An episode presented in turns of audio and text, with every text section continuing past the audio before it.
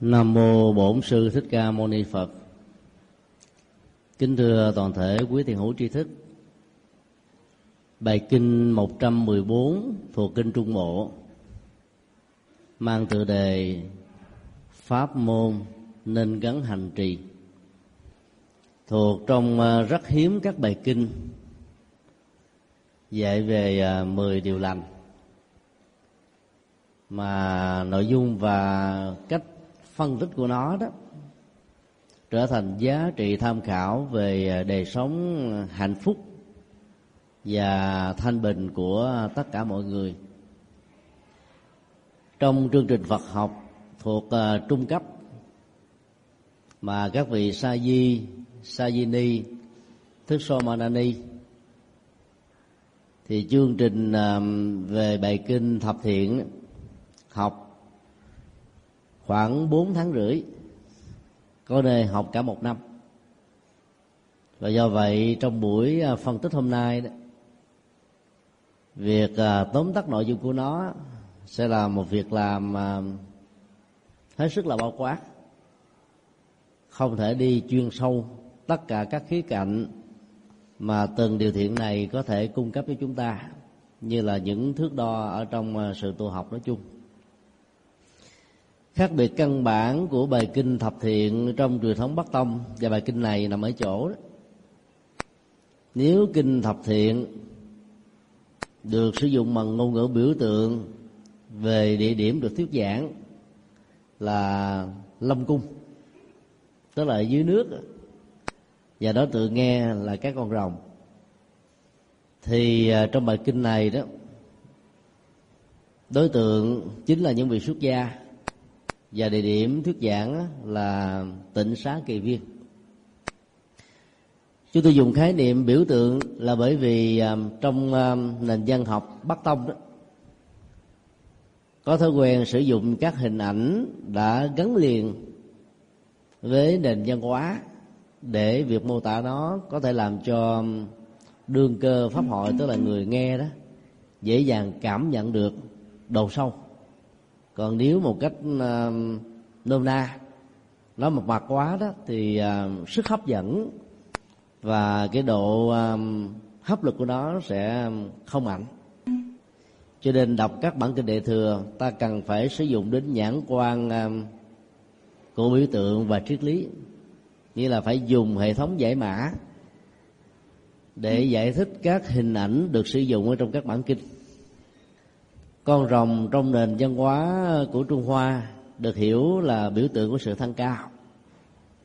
Nó là một con vật linh, tổng hợp ừ, các con vật khác.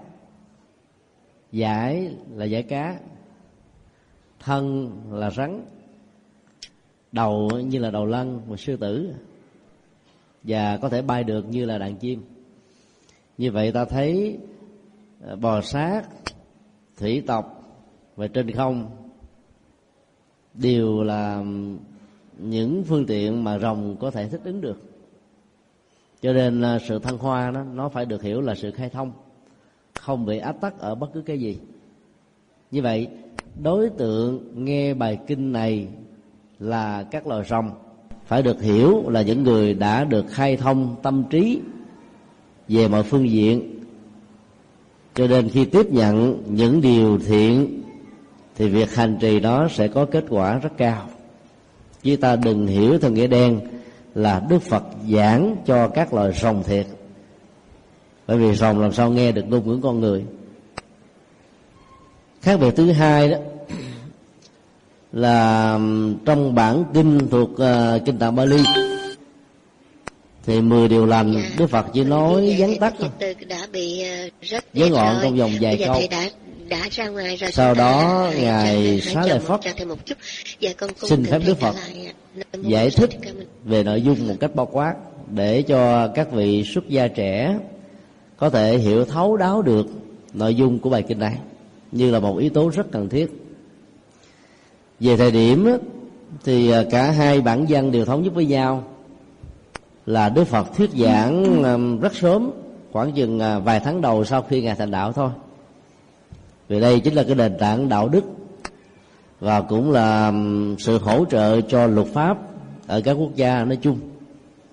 Cho nên ờ, việc tuyên giảng nó càng sớm thì càng có giá trị cho quần chúng về phương diện hành trì và bảo hộ xã hội được an bình. Vấn đề trước tiên bản kinh này đặt ra đó là tiêu chí đạo đức là gì? Sau khi phân tích bản kinh thì ta thấy có ba tiêu chí được đức phật giới thiệu thứ nhất là tiêu chí giá trị.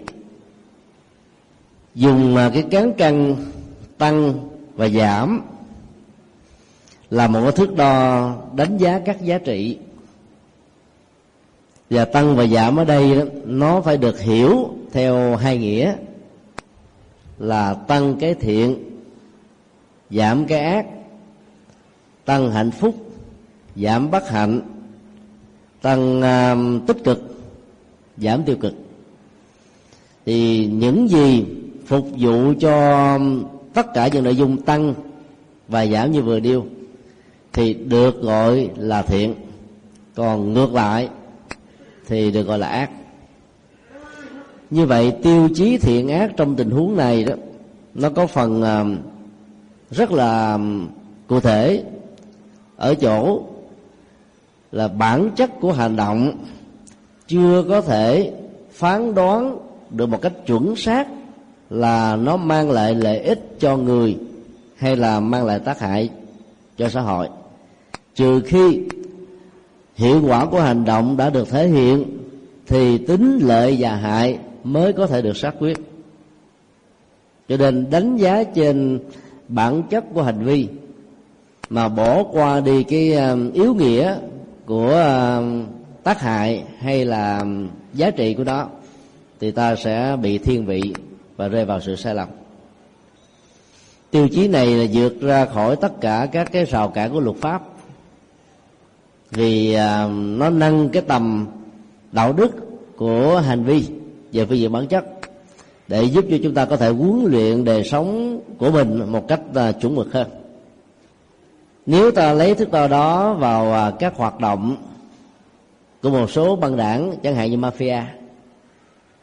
Thì để tránh khỏi sự à, giám sát của luật pháp đó các nhân vật mafia này phải làm từ thiện rất nhiều. Sự xuất hiện của họ trong uh, các uh, trung tâm từ thiện sẽ làm cho quần chúng có thiện cảm. Để mỗi khi đó các hành động sai trái của họ bị phát hiện người ta sẽ có cảm giác là không tin. Từ chỗ không tin đó dẫn đến những cái tình trạng hoài nghi về luật pháp, cho nên dẫn đến tình trạng hỗn đốn với xã hội. Đó là một cái chiêu mà nếu ta chỉ dựa vào hành động về từ thiện của họ mà bỏ qua đi cái yếu tính của động cơ, thì ta sẽ không thấy rõ hết toàn cảnh tại sao các hành động đó đã có mặt. Dĩ nhiên về phương diện nhân quả đó, thì dầu là phát xuất từ một động cơ xấu nhưng cái ảnh hưởng trong tình huống này là nó có thực giúp cho những người đang nghèo khó có thể vượt qua những cái à, khốn đốn. Thì cái quả phúc đó vẫn có mặt. Rồi, song hành với những hoạt động này, thì những hành động trong thế giới ngầm của xã hội đen mang lại tác hại cho quảng đại quần chúng. Thì cái hậu quả xấu đó họ cũng phải gánh chịu. Phát xuất từ động cơ lấy cái tốt để che đậy những cái xấu, thì giá trị của thiện ích trong tình huống này là không đáng kể. Tiêu chí thứ hai là tiêu chí về sự khen chê. Sự khen chê ở đây đó được đặt trên nền tảng lấy người trí làm tiêu chuẩn của thước đo người trí được hiểu là cái người thẩm thấu được nhân quả, sống phù hợp với nhân quả có cái nhìn rất rõ về tứ diệu đế giải quyết các vấn đề trên nền tảng của nhân quả. Nếu các hành động của ta từ lời nói cho đến việc làm được những bậc trí tán dương mặc dầu đối lập lại sự tán dương đó có thể có hàng trăm Hơi ngàn những lời phê thân chỉ trích. tâm. Do đó ta lúc vẫn hành thiền xem hành động nếu đó thân và là tâm hành động không đạo an đức tịnh hành động thì lành. hơi thở như vậy không thể lấy thước đo của số đông để đánh giá hệ giá trị của hành vi. Bởi vì chân lý của số đông phần lớn là phục vụ cho chính trị và các đảng phái này còn bản chất của chân lý thật đó lại tồn tại một cách rất là độc lập và khách quan với số đông hay là số ít. Chân lý là chân lý thôi dầu nó ít nó vẫn là chân lý còn các hành động nào mà việc thể hiện nó, tất cả các bậc trí đều phê bình, không hài lòng, hoặc là có những nhận xét, thì ta thấy rất rõ rằng hành động đó là cần phải đặt lại vấn đề.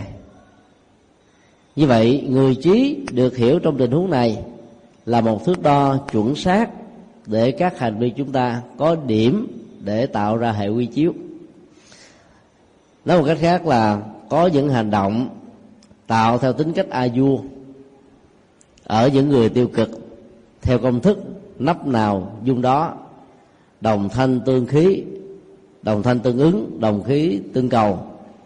Hay là ngược lại, thì ta biết rất rõ rằng bản chất của hành động như thế không phải là thiện ích giàu được số nhiều hưởng ứng đồng tình tán dương được xem và với một cái tên gọi chung, đó là a vua hay là tùy hỷ với việc việc làm xấu. Tiêu chí thứ ba là luật pháp. Tiêu chí này à, tương đối là nhạy cảm và phức tạp. Ở chỗ đó là không có những điểm chung nhất về tiêu chí thiện ác trong từng hệ luật pháp khác nhau. Ví dụ, ở các xã hội của hồi giáo, một người nam được quyền có bốn vợ hợp pháp. Trước đây có thể có nhiều hơn thế nữa, nhưng trong các nền luật pháp khác thì chung thủy một vợ một chồng được xem là thiện, ngược lại với cái đó là khó chấp nhận. Như vậy, lấy luật pháp làm tiêu chí để đông đo tính điếm về giá trị của điều làm lành thì ta phải hiểu cái tính cách tương đối của nó ở đây, bản kinh này nêu ra là những gì mà luật pháp ở nơi ta đang sống không cho phép, thì việc thực hiện các hành động đó có thể dẫn đến sự trở ngại rất lớn. Do đó, tiêu chí này mang tính tương đối cao. Và do vậy, ta cũng không nên bỏ qua. Là bởi vì nó có thể tạo ra sự rắc rối. Còn luật pháp cho phép thì ta mới được quyền làm để hạn chế một cách tối đa những tình trạng bất hòa giữa các quan điểm phật sự và hệ luật pháp ở trong từng các quốc gia đó. Như vậy, phối hợp cả ba tiêu chí về giá trị, về khen chê của các bậc trí và luật pháp hiện hành thì một hành động mới được nhận định đánh giá là thiện hay là ác ở mức độ cao nhất của nó sau khi à, nêu ra các tiêu chí, tôn giả xá lợi phất đã lần lượt phân tích về à, bản chất hành động với à, ba cơ quan thể hiện. Đó là thân, miệng và ý. Thân có ba, miệng có bốn, ý có ba. Đây là một cách thức phân loại các nhóm hành vi ở mức độ đơn giản nhưng lại bao hàm tất cả các chủng loại hành vi còn lại. Nếu ta chịu khó làm một cái thống kê để nhóm hết tất cả các hành động của thân đó thì ta thấy ờ, nó liên hệ hoặc là đến ờ, sự sát hại hay là tình thương bảo hộ sự sống hoặc là nó liên hệ đến cái nhóm uh, uh, trộm cắp hay là ban tặng sâu vật chất của mình hoặc là nó liên hệ đến uh, sự ờ, thí chung thủy hay là tôn trọng chế độ chung thủy một vợ một chồng. Thứ nhất là về um, hành động uh, sát hại. Có một cái phân định khác biệt giữa um, các hành giả tại gia và xuất gia. Nếu hành giả xuất gia được huấn luyện phát triển lòng từ bi ở mức độ cao nhất của đó thì đối tượng không được sát hại trong điều đạo đức này là tất cả chúng sinh, bao gồm luôn các loài vô tình. Như vậy từ con người cho đến các loài động vật, có cây hoa lá trời mây non nước, môi trường sinh thái nói chung, đều là đối tượng cần được sự quan tâm và bảo hộ của chúng ta. Làm được như thế, được gọi là bảo hộ được lòng từ bi trong vấn đề tôn trọng sự sống với tính giá trị cao nhất của nó. Đối với người tại gia, thì giới này à, có phần à, nới lỏng hơn. Đối tượng không được sát hại chính là con người. Không hề có những cái quy định khắc khe đối với các loài động vật, nói chung. Như vậy là người tại gia cũng có thể được ăn mặn như chúng ta đã từng ăn trong rất nhiều thế kỷ qua. Điểm khác biệt giữa vấn đề ăn mặn của người tại gia và những người chưa phải là phật tử là ở chỗ người không phật tử thích tự tay mình giết rồi chiên nấu xào các loài thịt của động vật để phục vụ cho phần ăn của mình và những người thân. Còn người phật tử tại gia thì chọn những thực phẩm đã được làm sẵn để hạn chế nghiệp sát trực tiếp. Và do vậy, hậu quả xấu về phương diện sức khỏe và tuổi thọ sẽ được giảm ở mức độ có thể được. Bản kinh này mô tả các cái cấp độ của hành động giết hại. Có thể là một sự à, tàn nhẫn, vô tâm. Bàn tay của người sát hại có thể à, lấm máu hoặc là có những tình huống cái việc giết nó trở thành như là một cái nỗi thích thú, đam mê. Trưa hôm nay à, có um, hai phật tử ở nhân trạch đến thăm. Một trong hai vị à, mới nói như thế này là um, cứ mỗi lần ngồi tĩnh tọa đó, thì anh nhớ đến cái hành động mà cách đây à, hơn ba chục năm. Anh cầm một cái dàn đá lấy một cục bùn khô dương lên để bắn những con chim trên cành. Và mỗi phát bắn của anh như vậy là có một con chim được rơi, rồi sau đó là chết. Khi hiểu được đạo phật rồi, trong vòng à, hơn hai chục năm qua ấy, thế mà cái nỗi ám ảnh đó vẫn còn à, ghi chặt ở trong à, tâm thức của mình. Và anh đề nghị một lời khuyên làm thế nào để tháo gỡ được nó chứ tôi hỏi là trong lúc anh làm công việc đó đó, anh có niềm đam mê hay không? Thì câu trả lời là có. Như vậy là cái động cơ giết các loài à, thú với một cái niềm thích thú như thế thì cái à, nghiệp quả nó sẽ nặng hơn là một hành động ngộ sát. Ví dụ, ta phát cỏ, rồi ở dưới cỏ đó nó có một cái con bò sát nào đó, dùng một cái à, lưỡi liềm thật là bén phát ngang qua, con vật đó chết như vậy là động cơ giết hại trong tình huống này là hoàn toàn không. Nhưng mạng sống đã được kết liễu thì quả báo vẫn có. Tương tự, ta phải hiểu là bất kỳ một hành động ngộ sát nào đối với con người không nên được hiểu là không có quả của nghiệp. Vì rất nhiều phật tử hiểu lầm câu nói của đức phật trong kinh tăng chi. Tác ý là nghiệp này các tỳ kheo, sau khi nghiệp đã được hiện khởi, con người có khuynh hướng thể hiện hành động qua lời nói và việc làm. Khi quên đi cái vế thứ hai của câu phát biểu, người ta sẽ hiểu lầm rằng đức phật nói các hành động nào có tác ý mới tạo ra nghiệp, còn hành động nào không có tác ý thì không có nghiệp quả. Bản chất của các hành động đều dẫn đến kết quả của nó, tốt hay là xấu sự dụng tâm, cố ý sẽ làm cho kết quả của nó có một cái sức mạnh hơn là những hành động không có tâm thức, đi kèm theo. Vừa rồi à, tại đại giới đàn Huệ lu diễn ra từ ngày 13 15 tháng 11 2008 á, thì chúng tôi là người à, ra đề thi cho cả năm đàn giới, sa di sa di ni thức so tỳ kheo và tỳ kheo ni thì sa di sa di và Tức so làm chung một đề. Đối với à, các nội dung trắc nghiệm trong đó có một câu là hành động ngộ sát có kết quả hay không? Thì khi kiểm tra đó thì hầu như là khoảng à, chín chục phần trăm trả lời sai cho rằng là không có kết quả. Rất nhiều sách Phật học cũng uh, viết như thế ở đây ta thấy là đức phật tuyên bố trong kinh à, tăng chi nhấn mạnh ở chỗ là ý thức của chúng ta, bản thân đó là một loại hành động. Mỗi một suy nghĩ, dầu là loại suy, tổng hợp, quy nạp, diễn dịch, tưởng tượng, hình dung, ký ức, mong mỏi, ước muốn, lý trí, hay là ý tưởng, thậm chí là lý tưởng, ý thức hệ, đều là các hành động và do vì có hành động này như là một người đạo diễn để viết kịch bản, các hành động của lời nói và việc làm được thể hiện với hình thức là cụ thể hay là ngấm ngầm. Chứ hoàn toàn không có một ý nào nói rằng là hành động nào không có tác ý là không có kết quả. Sự diễn dịch sai để dẫn đến những hậu quả có thể là nghiêm trọng.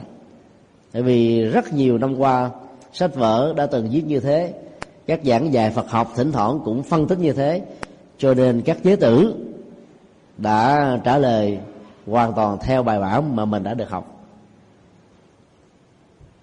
Để chuyển hóa các hành động à, làm thương tổn đến mạng sống đó, thì chúng tôi đã khuyên à, người phật tử rằng là đừng nên để cho cái mặc cảm về à, nghiệp sát đã diễn ra cái đó mấy chục năm ám ảnh cuộc đời của anh trong đạo đức học Phật giáo có ờ, một thuật ngữ tàm, tức là xấu hổ nội tại hay là xấu hổ bản thân. Mà nghĩa tương đương của nó trong ngôn ngữ hiện đại đó là lương tâm.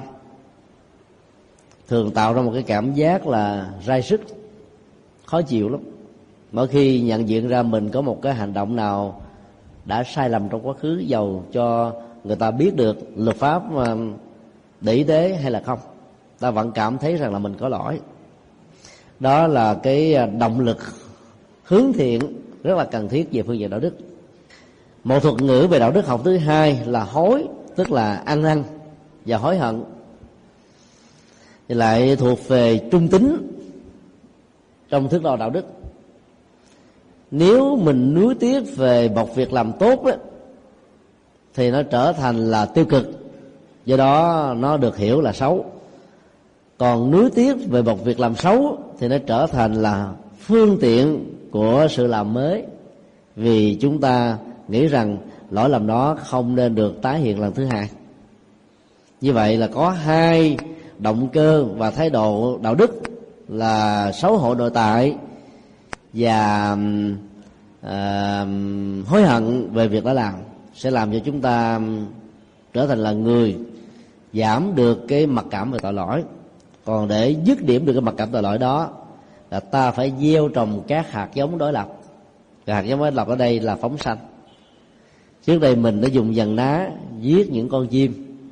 Bây giờ ta dùng bàn tay của tình thương mở lòng để cho các con chim bay về trời xanh, sống với thế giới tự do của chúng. Thì luật nhân quả sẽ tác động theo cách thế là bù trừ các đơn vị của sự ờ, sống bị kết liễu dĩ nhiên là không thể nào bù đắp lại được. Nhưng những nghiệp phóng sinh mới này sẽ làm giảm thiểu cái hậu quả của những hành động đã làm trong quá khứ. Thay vì ngồi mặc cảm tội lỗi, thì ta hãy tạo các hành động tích cực đối lập, thì ta sẽ làm mới được đời sống và bản chất hành động của chúng ta. Và ai làm được như thế thì bản kinh này gọi là người đó có hành động thiện về lòng từ bi. Đối với sự sống con người động vật và các loài uh, thực vật vô tình nói chung. Điều uh, thiện thứ hai là thấy rất rõ việc uh, lấy của không cho là một hành vi sai lầm. Các bản kinh thuộc văn hệ Bali đó thì ít khi dùng cái từ là trộm cắp lắm vì trộm cắp là một cái hành động ờ, quá xấu à. mức độ nặng. Có chủ ý, thậm chí là có kế hoạch. Rồi ờ, thấy rất rõ rằng là sống bằng những nghề như thế sẽ làm cho mình giàu sớm hơn. Nhưng không ngờ rằng cái hậu quả của nó sẽ làm cho chúng ta phải ngồi gỡ lịch ở trong các trại giam. Dân học Bali dùng cái từ là lấy của không cho, vì nó có một cái dụng ý là có nhiều tình huống của người ta rơi rớt ngoài đường. Ta nhặt được một cách vô tình. Mà nếu ta không xung vào các công quỹ hay là thông báo để chủ nhân của nó có thể tiếp nhận lại được, thì việc nhận của rơi như thế vẫn được liệt là trộm cắp. Tại vì của đó được gọi là của không cho. Người mất đâu có cho mình đâu do đó, cách dịch ở trong ngôn ngữ nó cũng là một vấn đề hệ trọng về đạo đức. Mình bảo là không được ăn cắp thì nhận của rê được cho phép. Còn nói là không nhặt của không cho. Thì bất cứ cái gì mà người ta không cho phép mình mà mình nhặt. Về phương diện cá nhân, đoàn thể xã hội hay là luật pháp thì đều được xem là trộm cắp. Cho nên lấy của không cho là một khái niệm theo chúng tôi là bao quát nhất nếu áp dụng khái niệm đó trong bối cảnh về các cái luật sở hữu trí tuệ đó, thì à, sự không tôn trọng tác quyền được xem là vi phạm điều đạo đức thứ hai này. Việc trốn thuế hay là ta lời nhiều mà ta kê khai ít cũng được xem là vi phạm vào điều đạo đức thứ hai này. Do đó là những người phật tử thì ta học một thái độ là đến ờ, ngày um, cuối tháng để đóng thuế đó mà. Thì mình nghĩ và quán tưởng như thế này. Tôi rất biết ơn chính phủ vì chính phủ đã làm thế công việc từ thiện cho tôi. Thay vì mình ngồi và nói giá mà tôi không phải đóng thuế mấy chục phần trăm có lẽ là tôi sẽ giàu sang hơn nhiều. Thì mấy chục phần trăm tiền lương đó được xông vào công quỹ nhưng bản chất của hành động này nó không có kết quả tốt vì ở chỗ là chủ nhân đóng thuế hoàn toàn không có sự quan hỷ đang khi làm trước khi làm và sau khi làm. Như vậy chỉ cần thay đổi một thái độ đơn giản là quả phúc sẽ đến với chúng ta rất là nhiều. Do đó um, giữ điều đạo đức thứ hai thì những người phật tử được uh, hướng dẫn là phát tâm làm các loại hình từ thiện chia sẻ sở hữu tài sản của mình có cho các mảnh đề bất hạnh nói chung. Dân gian việt nam à, chia ra làm hai loại. Thứ nhất là ngặt, thứ hai là nghèo. Và người ta đề nghị như thế là cứu ngặt chứ không cứu nghèo. Vì nghèo ở đâu cũng có. Làm hoài biết sao hết.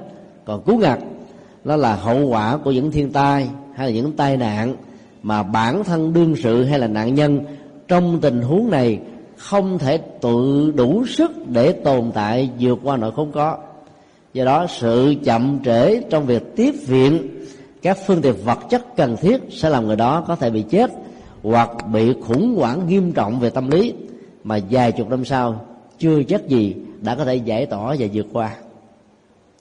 Cho nên hoạt động từ thiện theo Phật giáo được hiểu trong ngôn ngữ của à, kinh điển nhà Phật á, là giúp người như là cứu lửa đang trái trên đầu.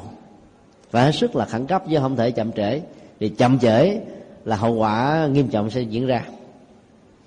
Như vậy, ta tôn trọng sở hữu tài sản, những gì không cho thì không được tiếp nhận. Và ngược lại, chia sẻ những gì mình đang có, được xem là bản chất thiện của hành vi thuộc về thân. Đối với à, các tác phẩm mà tác giả của nó là những người phật tử hay là tăng sĩ thì lời khuyên á, là tác phẩm đó không nên giữ tác quyền. Dĩ nhiên ở thế giới phương tây đó tác quyền một quyển sách hay có thể làm cho người đó và dòng họ sống luôn cả trăm năm.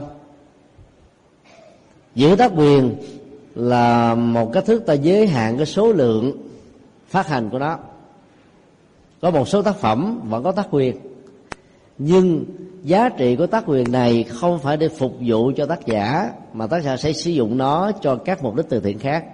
Thì việc giữ tác quyền như vừa nêu vẫn được xem là một hành động thiện ích cho xã hội. Còn nếu ta có tâm rộng lượng và thông thoáng hơn, ta cho phép bất cứ nơi nào người nào có nhu cầu dịch ra các cái ngôn ngữ khác bằng một cái tác quyền tượng trưng, có nghĩa là không nhiều để cho sự tôn trọng sở hữu trí tuệ được đảm bảo. Nhưng mặt khác là tư tưởng và giá trị của tác phẩm sẽ được lan rộng và phổ biến khắp mọi nơi, mọi chốn. Bây giờ ở các phòng phát hành ở tại Việt Nam, thì phần lớn là những à, tác phẩm là bị à, sao chép nhiều lắm. Một cái à, vở cái lương về Phật giáo làm nghiêm túc có thể đầu tư 300 triệu nhưng khi à, phổ biến ra phòng phát hành đó ngày hôm sau là ta thấy có những bản sao rồi. Thì cái người mà sao chép lại chỉ mua một cái đĩa giá trị khoảng chừng hai ngàn đồng. Rồi bán ra là khoảng 10 ngàn, tức là họ chỉ ngồi không sao chép là có 8 ngàn đồng, tức là gấp 4 lần cái tiền họ đầu tư. Còn nhà sản xuất để truyền bá tư tưởng Phật giáo thì có lẽ phải bù lỗ 90 cho đến 98 phần trăm. Bởi vì số lượng à, phổ biến ra chẳng được là bao. Còn các đĩa nhạc tăng nhạc cổ nhạc ở mức độ thường tạo ra được một cái master thôi thì ta thấy là tốn trung bình là một ngàn đô Hoa Kỳ. Và phát hành ra đi nữa thì ta thấy bù lỗ cũng phải là tám mươi phần trăm. À, bởi vì à, nếu ta làm một ngàn đĩa thì đĩa giá gốc á, nó cũng phải là mười sáu mười tám ngàn rồi nhưng khi phát hành ra các phòng hành chỉ có sáu ngàn thôi. Cho nên nếu bán được cả một ngàn đĩa thì cũng phải bù lỗ đến cả mười mấy triệu phải không ạ? Làm nhân hóa thì phải chịu như thế. Thì đạo phật mới có thể lan rộng được. Là bởi vì à, có nhiều thành phần à, nghe thuyết giảng chút xíu là ngủ. Nghe giảng không quen á chịu không nổi. Nhưng mà nghe một bài nhạc một cái câu kể lương giọng cổ thì nghe hấp dẫn hơn và do đó ta phải có nhiều hình thức để mà phổ biến.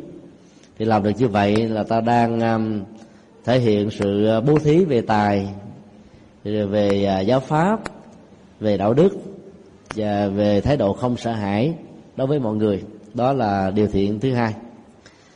Điều thiện thứ ba là sự tôn trọng tính cách chung thủy một vợ một chồng.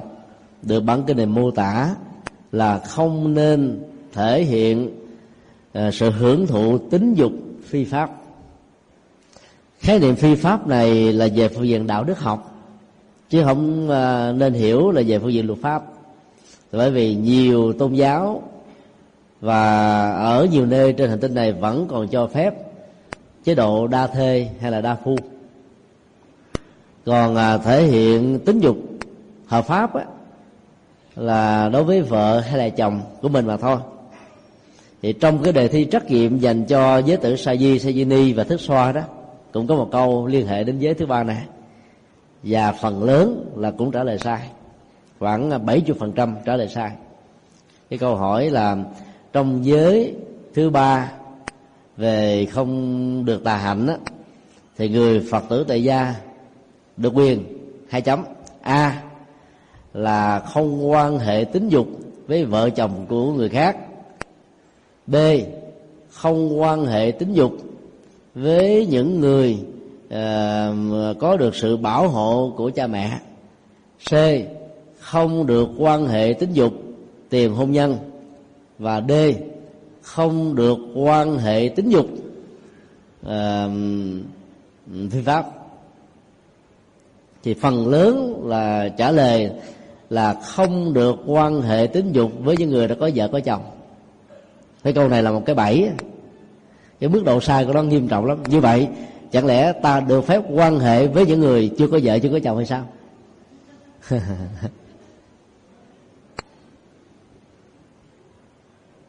Còn mình nói là không được quan hệ phi pháp, thì phi pháp nó có nhiều nghĩa. Nó bao gồm hết những thứ kia. Do đó việc tôn trọng giá trị đạo đức của chế độ trung thủy đó nó chính là một cái khế ước à, xã hội về phương diện hôn nhân.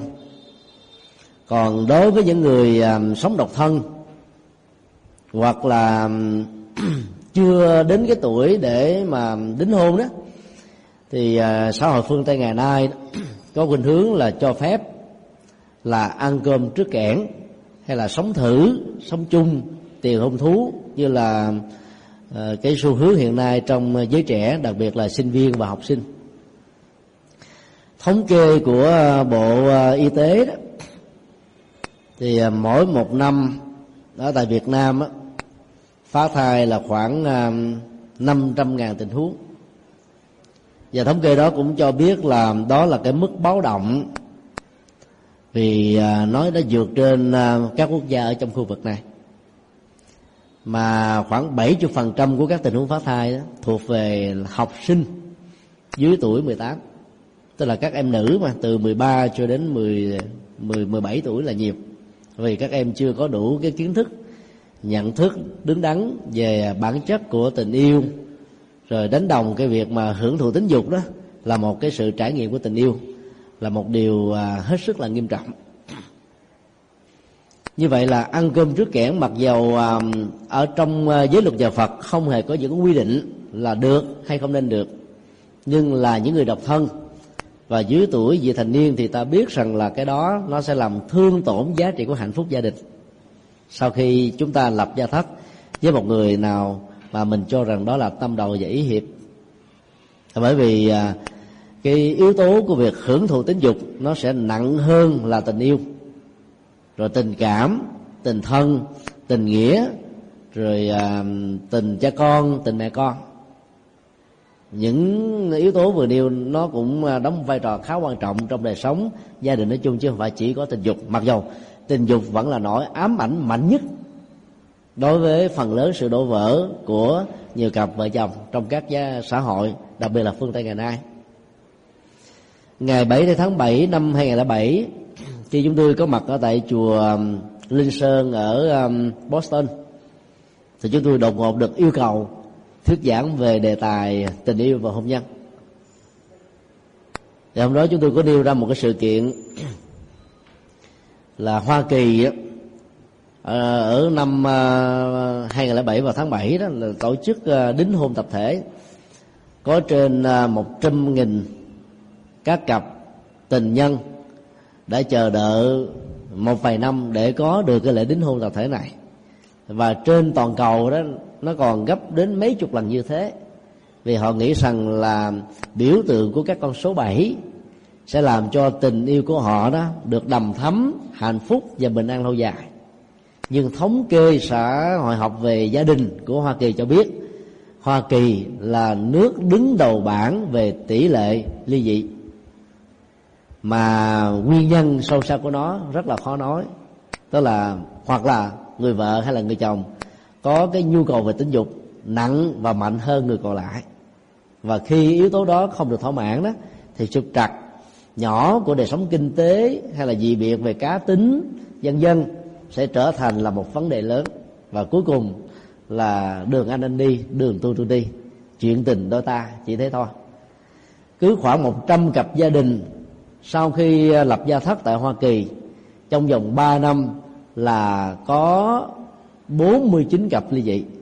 Tức là mức độ ly dị là 49% các nước phát triển về kinh tế như là Anh à, và các nước châu Âu nói chung đó, thì cái mức độ ly dị cũng ở mức độ khá cao. Còn các nước châu Á nghèo thì mức độ ly dị là ít.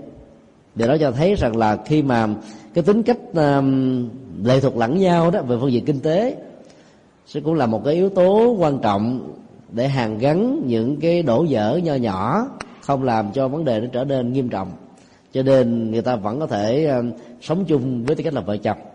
Còn khi mà hai bên đó, đều có khả năng tự lập về kinh tế thì nếu người chồng mà không có những ờ, thái độ à, tích cực và tiến bộ trong vấn đề bình đẳng nam nữ đó thì một sự xúc phạm nhỏ đối với giới nữ cũng có thể làm cho các người vợ có cảm giác rằng mình bị xúc phạm và không được tôn trọng, cho nên cơ hội bị ly dị cũng khá là cao.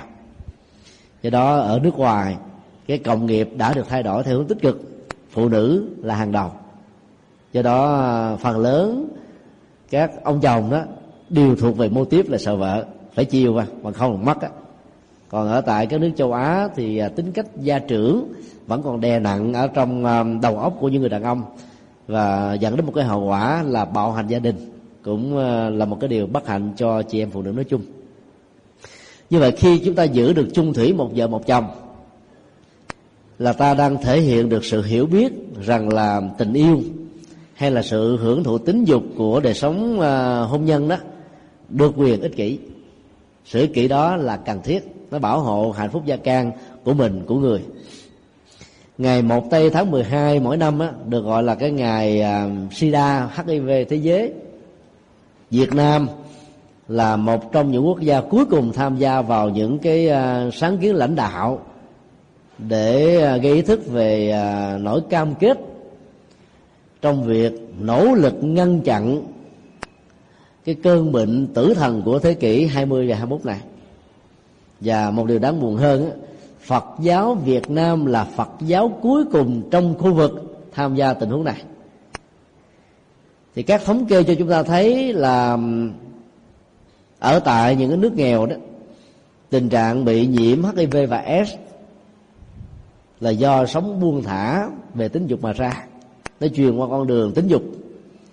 Còn à, tình huống truyền qua máu do hút chích uh, à, xì ke ma túy cùng một kim hay là những cái sủi so sử dụng uh, cùng con dao cùng kim chích ảnh hưởng đến máu rồi dẫn đến cái hậu quả là cái người bị à, liên lụy đó uh, kết liễu đời sống của mình thì uh, tôi nói là ít.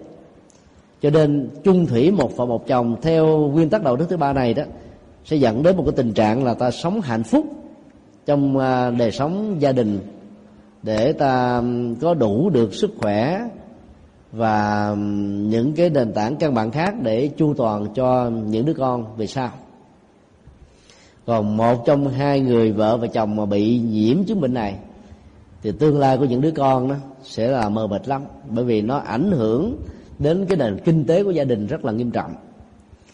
Nếu uh, tổ chức khu tức là tổ chức sức khỏe thế giới không can thiệp để cho các quốc gia nghèo tại châu Á được quyền tái tạo các viên thuốc tăng kháng thể cho các bệnh nhân HIV thì có lẽ là ở châu Á này đó, cái mức độ tử vong của chứng bệnh này nó sẽ gia tăng rất là nhiều. Việt Nam ngày nay đang ý thức rất rõ vì mức độ nhiễm HIV của ta đó thuộc về mức báo động, đang đứng đầu trong khu vực và vượt qua mặt Thái Lan. Đó là một điều rất là đáng buồn. Thái Lan có quốc giáo là đạo Phật, và Việt Nam đó là đại đa số cũng là Phật tử. Nhưng cái việc mà truyền bá kiến thức an toàn trong tính dục vẫn còn quá kém và mức độ uh, nâng cao nhận thức về đời sống đạo đức qua việc chung thủy cũng còn quá hơi hợp cho nên uh, cái tình trạng bị lan nhiễm uh, chứng bệnh này qua con đường tình dục đó, đang là một cái điều mà tất cả chúng ta cần phải suy nghĩ để tìm ra giải pháp chung. Do đó um, chẳng những người giữ giới thứ ba không tự mình thực hiện mà ngược lại còn tán dương tất cả những phẩm hạnh chinh tiết và chung thủy một và một chặt làm được như thế thì ta đang làm được điều thiện, rất là có ý nghĩa cho đời sống xã hội nói chung. Bốn hành động kế tiếp nó liên hệ đến lời nói. Và nó là bốn phương diện trong giao tế. Lời nói là một phương tiện truyền thông. Và ta đừng nên hiểu một cách đơn giản rằng chỉ có truyền thông bằng cửa miệng mới được xem là hành vi của lời nói. Bây giờ các hành động viết email hay là post bài lên trên các trang web hay là ta ra dấu vẫn được xem chung là nó đồng nghĩa ở mức độ tương đối với hành động của lời nói nói chung, vì nó là sự truyền thông. Ví dụ một người tốt. Đang đi ngoài đường phố. Dân anh chị ra lệnh cho đàn em của mình bằng cách là giơ cái ngón chai mặc hiệu. Chỉ xuống là xử lý người đó cho đến chết. Đàn em này theo mặc hiệu đó đã thay hành động phi pháp. Kết quả là nạn nhân đã tử vong tại chỗ. Thì giàu cho miệng của người đó không hề nói, nhưng sự chỉ đạo này đó vẫn được xem là một nghệ thuật truyền thông tiêu cực. Do đó, hậu quả của nó vẫn nghiêm trọng. Bốn phương diện của hành động um, đạo đức về lời được đức phật và cụ thể là sự giải thích của tôn giả sẽ là phát nêu ra trong bản kinh này là mỗi thứ gồm có hai vế. Thứ nhất là không được nói dối, thì cái vế đối lập của nó là tuyên bố sự thật nếu nói dối được hiểu trong tình huống này là nói dối một mình hay là nói dối trước nhiều người, nói dối trước mặt, nói dối sau lưng, thì hậu quả của nó cũng có thể nghiêm trọng như nhau. Do đó đều được xem là hành vi cần phải sửa chữa. Kế tiếp là không nên làm chứng dối, vì ta có thiện cảm với một người nào đó, ta biết rằng người đó là xấu, nhưng mà ta làm chứng người đó là kẻ không có tội phạm. Do vì uy tín của ta trong xã hội cao, cho nên lời xác chứng làm dối sai đã làm cho người kia được thoát tội.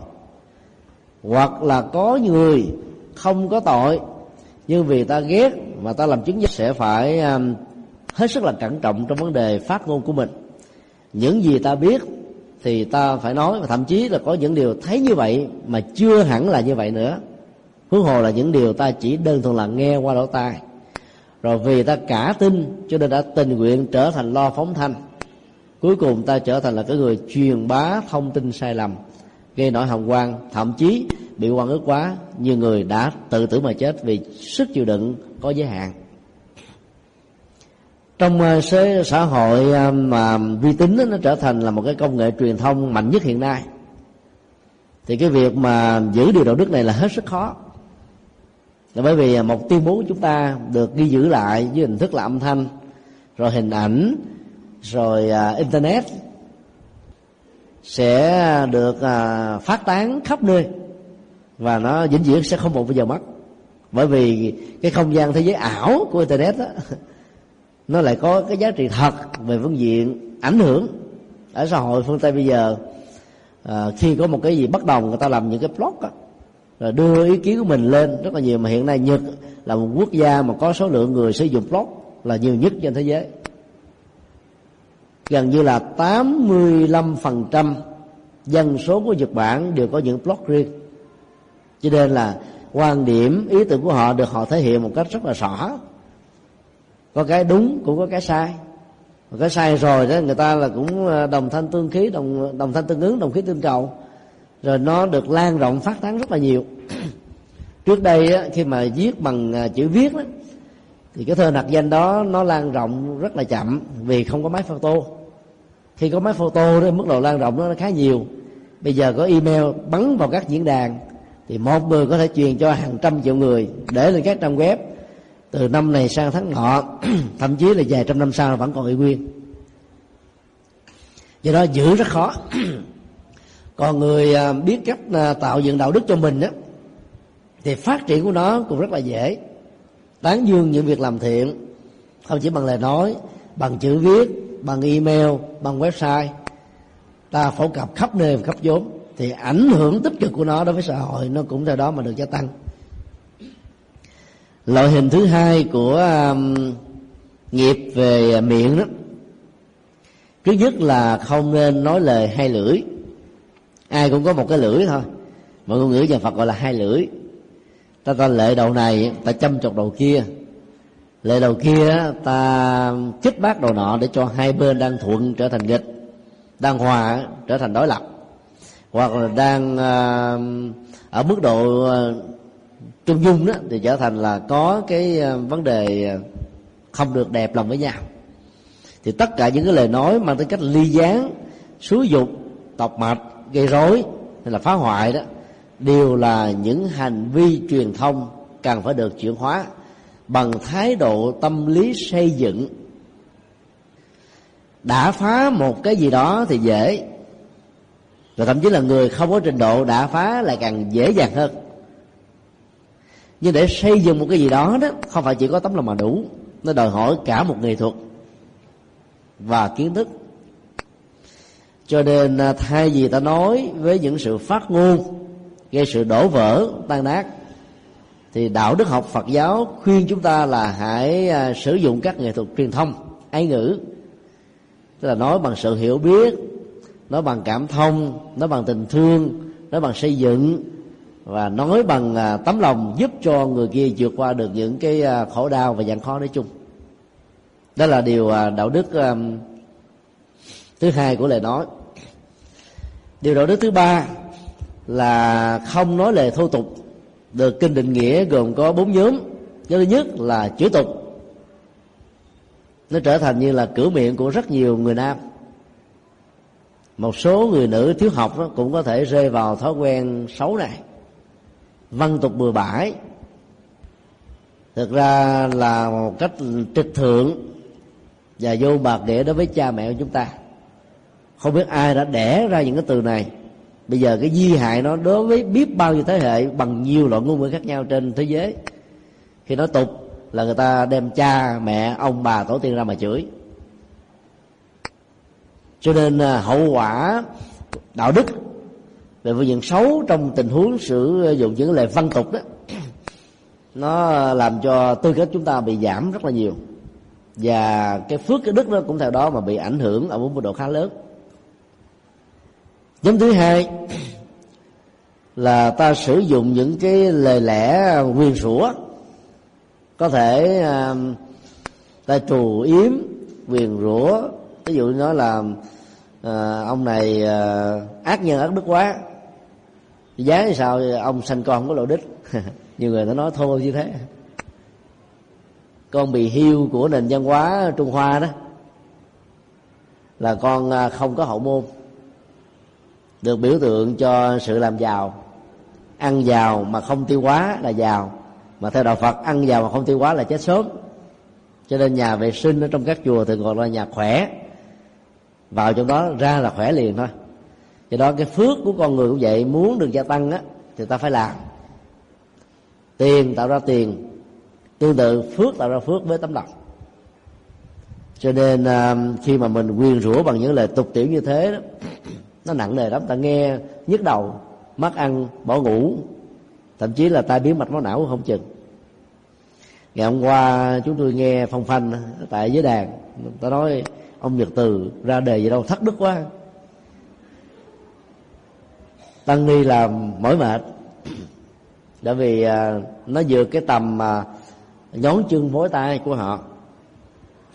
Thì bên nhà báo đến phỏng vấn thì chúng tôi có trả lời là thứ nhất phải xác định rất rõ là đề thi kỳ này nó khó gấp 2 cho đến 3 lần so với các đề thi của các đàn giới khác.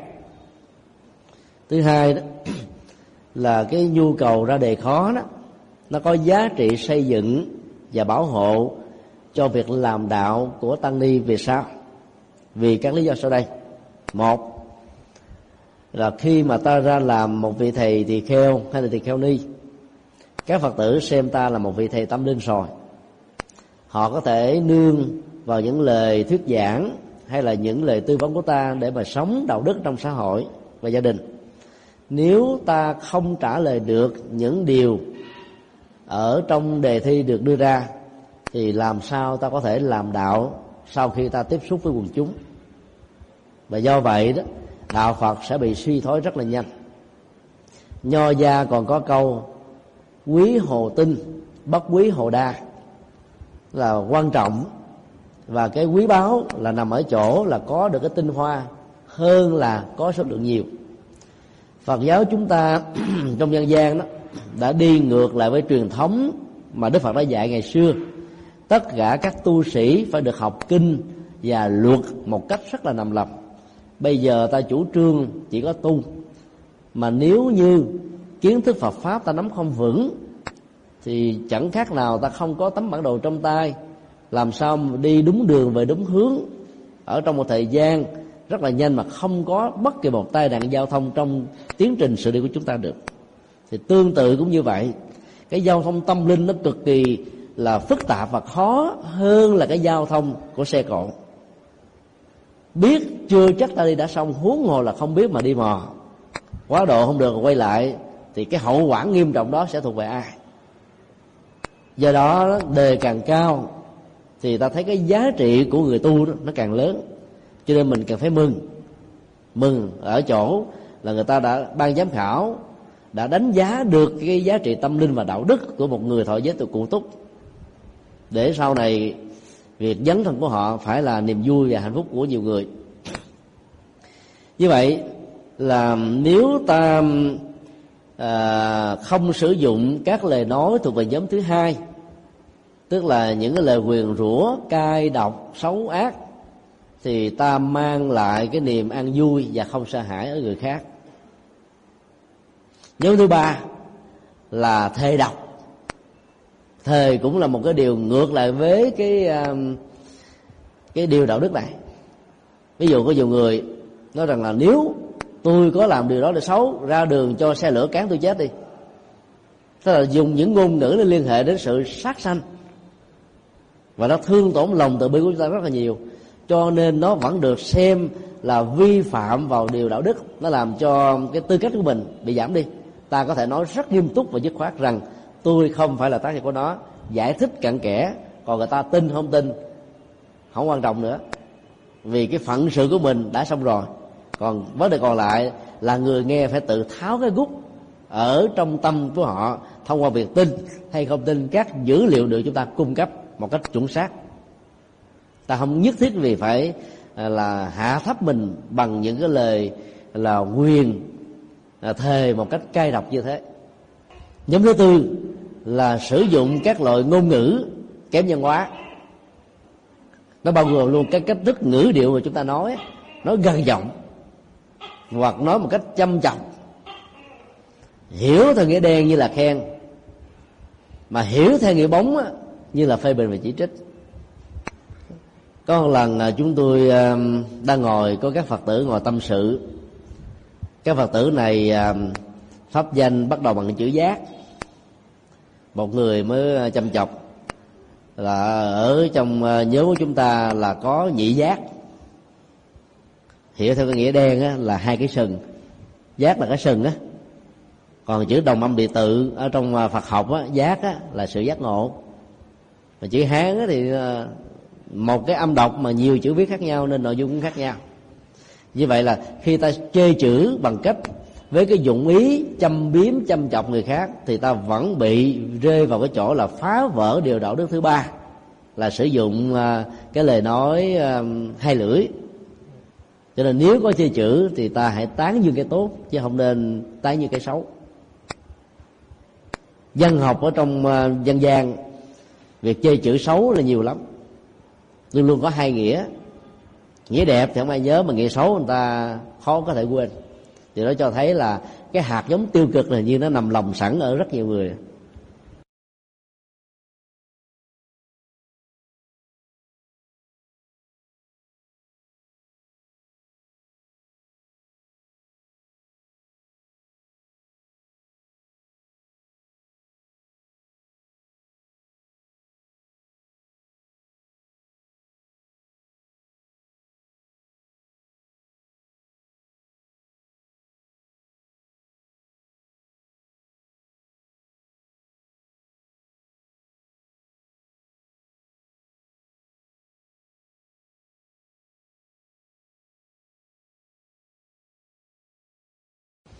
Điều đó thứ tư về lời nói. Đó là không nên sử dụng và phát ngôn những lời phù phiếm. Tức là không có thật. Tán gẫu, nói để mà nói cho hết giờ, hết ngày. Không biết ta nói cái gì. Thống kê xã hội học về giới tính thì người nữ um, có cái thói quen là nói với số lượng từ gấp ba lần người nam trung bình là một ngày người nữ nói là khoảng hai chục ngàn âm tiết. Đối với uh, ngôn ngữ đơn âm như là việt nam và trung quốc á, thì hai chục ngàn âm tiết được hiểu là hai chục ngàn từ. Còn người nam đó thì nó chỉ có khoảng bảy ngàn âm tiết thôi ít hơn. Và có nhiều người nam đó là khai miệng ra cũng không thèm nói đó cái tại lậu như thế cho nên cũng dẫn đến cái à, cái rắc rối trong à, tình yêu và đời sống gia đình. Mình thương người vợ mà người vợ cũng hề biết rồi, có nói đâu. Mặt cứ lầm lầm lì lì, lạnh như chùa bà đanh cho nên bị ờ, dẫn đến cái phản cảm rất là lớn. Và có nhiều người nữ hướng nội cũng vậy. E lệ, rụt rè, sợ hãi mất tự tin cũng làm cho người đó câm như hến vậy. Đều là những biểu hiện bất bình thường. Còn các phật tử tu mà tôi không khéo đó, lại có thói quen nói, giờ tôi đang thực tập tịnh khẩu hỏi tịnh khẩu là sao không có nói. Cái gặm miệng hoài. Thì trong kinh trường bộ đức phật nói vui lắm. Ai tu hạnh tịnh khẩu như theo bà la môn như vừa nêu đó thì quả chứng tối đa hiện tại là á khẩu. Có, có miệng mà không nói thì giống như câm ấy phải không à cho nên tịnh khẩu theo đức phật là nói những điều có ích. Nói những lời đoàn kết nói những lời có văn hóa nói những lời lịch sự nói những lời có nghĩa lý nói những lời sách tấn để làm cho người ta vươn lên trong cuộc đời. Là tịnh khẩu. Như vậy các vị pháp sư giảng đúng Phật pháp là những người đang thực hiện hạnh tịnh khẩu. Đức Phật đã làm hạnh tịnh khẩu đó suốt 49 năm với trên 300.000 bài kinh ngắn dài vừa khác nhau. Còn cái nền văn hóa gia truyền á, là khó thực hiện được tịnh khẩu lắm. Giấu. Có nghề gì hay hay giếm. sợ nói ra người ta học nghề của mình mình mất uh, uh, khách hàng trong thị trường. Cái đó cũng là cái mà ngược lại với cái hạnh uh, tịnh khẩu này. Hai điều rất ấn tượng ở trong bản kinh nêu ra đó là nói phi thời và phi pháp. Cũng được xem là lời nói phù phiếm. Phi pháp đó, tức là luật pháp ta cấm mà mình nói là mình cũng có vấn đề đó. Cái này thì hơi khó giữ. Còn nó phi thời có nghĩa là mặc dù ta nói đúng ấy, nó không đúng cái thời điểm. Thì cái tác dụng của lời nói nó cũng chẳng đi tới đâu. Dân gian thường nói, khi người khác xin ta một lời góp ý, thì thường họ có hàm ý rằng là ta hãy gửi cho họ một lời khen. Còn à, trong giao tế thông thường đó, dầu ta có nói đúng, nội dung có giá trị đi nữa, mà ta nói không đúng tình huống, mà nó không đúng đối tượng, thì tác dụng không có ví dụ, cái người có được cái năng lực và cái quyền để quyết định cái chuyện đó không có mặt, mà ta lại đi nói với những người làm việc dưới trướng của người đó, thì việc tâu mách bảo lại, theo kiểu tam sao thất bổn, sẽ làm cho vấn đề được hiểu một cách hết sức là nghiêm trọng. Cho nên ta phải nói đúng thời và đúng người, thì nó mới không rơi vào tình trạng là nói phi pháp. Do đó học cái ờ, chi ly này đó thì à, trong vấn đề giao tế đó hiệu quả sẽ rất là cao. Ví dụ um, à, hai vợ chồng hay là đôi bạn chân tình hờn giỏi nhau một trong hai người tạo ra cái à, nỗi đau đó biết lỗi và muốn xin lỗi người kia. Không phải có tấm lòng là được. Người đó ta đang giận mình vô mình nói là không có tác dụng. Phải chờ người đó đang lúc vui nhất hay là đang lúc buồn nhất đó, về thất bại thì ta đến trong cái tình huống tâm lý này làm cho người kia nghĩ rằng là họ hiểu được mình. Và do đó dễ dàng tha thứ trong thành công và dễ dàng cảm động để nói kết trong lúc mà người đó thất bại đau đớn mà mọi người đều xa lánh. Và là chờ cái lúc nào đó mà việc uh, nêu ra một cái lời gì đó làm cho người đó không thể nào từ chối được. Thì phải đúng thời đúng lúc thì cái kết quả của lời nói mới có thể được tốt đẹp. Như vậy, nếu ta thực hiện được bốn hành động là tuyên bố sự thật, nói những lời đoàn kết, nói những lời lịch sử có văn hóa và nói những lời có lợi ích đúng thời, đúng người, thì ta được gọi là làm đúng và thực hiện được bốn điều làm của miệng và phương tiện truyền thông nói chung. Nhóm thứ ba là hành động ý thì có một sự khác biệt căn bản giữa bài kinh này và kinh thập thiện của dân hệ chữ hán.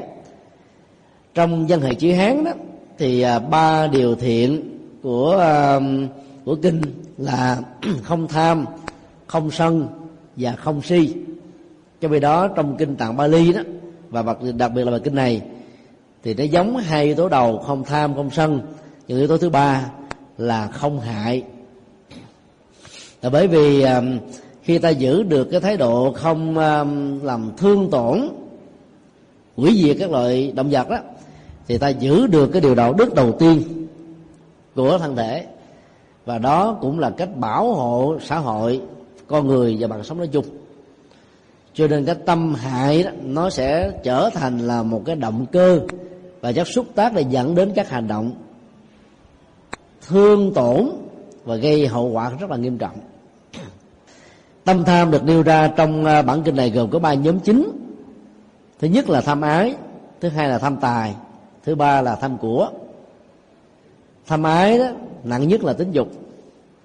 Và ở mức độ thông thường hơn đó là cái nhu cầu được tái hiện hữu ở trong cõi đời tức là tái sinh. Hoặc là ta mong có sự tiếp nối thông qua con cái. Nhất là nền văn hóa, người hoa người nam nào cũng muốn mình có đứa con trai. Nếu bà vợ chính mà không cho mình được đứa con trai đó, thì cái lòng tham ái sẽ xuất hiện và đưa cái nền văn hóa bất công này cho phép và tán đồng. Vì họ quan niệm rằng không có đứa con trai là bất hiếu. Vì không có người nói giỏi tâm được. Cho nên rất nhiều người nữ lấy chồng chịu ảnh hưởng của nền văn hóa người hoa bị thiệt thòi và bất công ở trong nỗi khổ và niềm đau, thì trở thành là phải ờ, chia sẻ chung người chồng của mình với một người khác. Tài sản của cải vật chất đều là những cái mà có thể làm cho con người rơi vào trạng thái là lòng tham không đáy, rồi bất chấp mọi thứ trở thành là cái người sống nô lệ của dục vọng, cho nên hậu quả rất là khó được mặc dù nêu ra chỉ có ba loại như thế, ta phải hiểu rất rõ là bất cứ mỗi cái nhu cầu nào dẫn đến cái tình trạng quy phạm luật pháp mà ngược lại với đời sống đạo đức đều được xem là lòng tham. Thì người phật tử cần phải loại trừ và chuyển hóa. Thế vào đó thì kinh này dạy chúng ta ba hành động. Thứ nhất là cái tâm buông xả. Đối với người tu thì xả tính dục.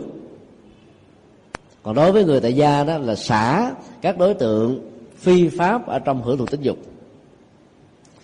Thứ hai đó là phát tâm bố thí tức là xả bỏ sở tài sản để làm các việc nghĩa, để chia sẻ nỗi khổ niềm đau trong cuộc đời. Và thứ ba là giúp đời. Tức là ta làm các hành động, lễ hành và động sự để cho mọi người đó được ờ, hạnh phúc và thăng hoa, tiến hóa nhiều hơn. Điều thiện thứ hai của tâm ý là không sân, bao gồm là không nên thể hiện động cơ, thái độ dụng ý móng tâm hại người, hoặc là trù ẻo cho người đó chết. Hoặc là thể hiện các hành động bực tức như là ta đập cửa, xô cửa, nói những lời với ngữ điệu rất là hằng học. Hay là ta khạc nhổ nước miếng, ta dẫm đạp và lên hình tượng một con người. Hay là ta làm hình nộm rồi đốt, bắn, đập, chửi bế, vân vân. Hoặc là ta chỉ thâm nghĩ là đai nghiến trong tâm không ai biết đến, cũng đều được xem là tâm sân, mà hậu quả của nó là thiêu đốt chúng ta nhiều nhất. Cho đến lúc nào mà mình còn giữ các hình ảnh và cái à, động thái trả thù do không tùy hỷ, là do vì làm ích kỷ, hay là do quyền quyền lệ hay là ghét bỏ, vân vân, thì ta vẫn còn là nạn nhân của nỗi khổ và niềm đau. Còn đối tượng bị chúng ta ghét bỏ đến chưa chắc đã cảm nhận nỗi khổ như chính ta đang làm. Do đó, giữ lòng thân là biến mình trở thành kẻ vô minh. Chuyển hóa được cái tâm này bằng hành động à, nuôi lớn hạt giống à, của từ hỷ và từ bi, thì ta sẽ vượt qua được và ta trở thành một con người rất là độ lượng ở trong đời. Tâm thứ ba là tâm vô hại tức là ta phải thấy rất rõ là cái nhu cầu của sự đồng tồn, cùng tồn tại là nhu cầu không thể thiếu để tạo ra sự cân bằng hệ sinh thái giữa con người, các loài động vật và môi trường nói chung. Từ đó, ta tạo ra một cái ý niệm về bình đẳng quyền được sống để ta không khởi lên bất cứ một ý niệm nào về sự tổn hại mạng sống của người khác rồi sau đó ta ứng dụng ở mức độ đơn giản và phổ thông hơn là không làm tổn hại quyền lợi, tài sản, danh dự, phẩm hạnh, đạo đức của người khác. Ai làm được như thế thì được gọi là tạo ra chất liệu an lạc và không sợ hãi con người. Thì đó là ba điều lành về tâm thức. Sau khi phân tích một cách à, khái quát về à, mười điều lành như vừa nêu. Thì ngài à, xá lợi phất đó, tiếp tục khuyên à, tất cả các hành giả xuất gia là cần phải à, loại trừ cái tà kiến. Mặc dầu đó không được liệt vào con số 10 nhưng nó vẫn là một trong những thái độ nhận thức sai lầm rất nguy hại và có thể ảnh hưởng đến bản chất và hạnh phúc của mình của xã hội nói chung. Và theo ngài đó tà kiến bao gồm những cái niềm tin cho rằng là không có kết quả đạo đức và giá trị trong vấn đề từ thiện, bố thí nói chung.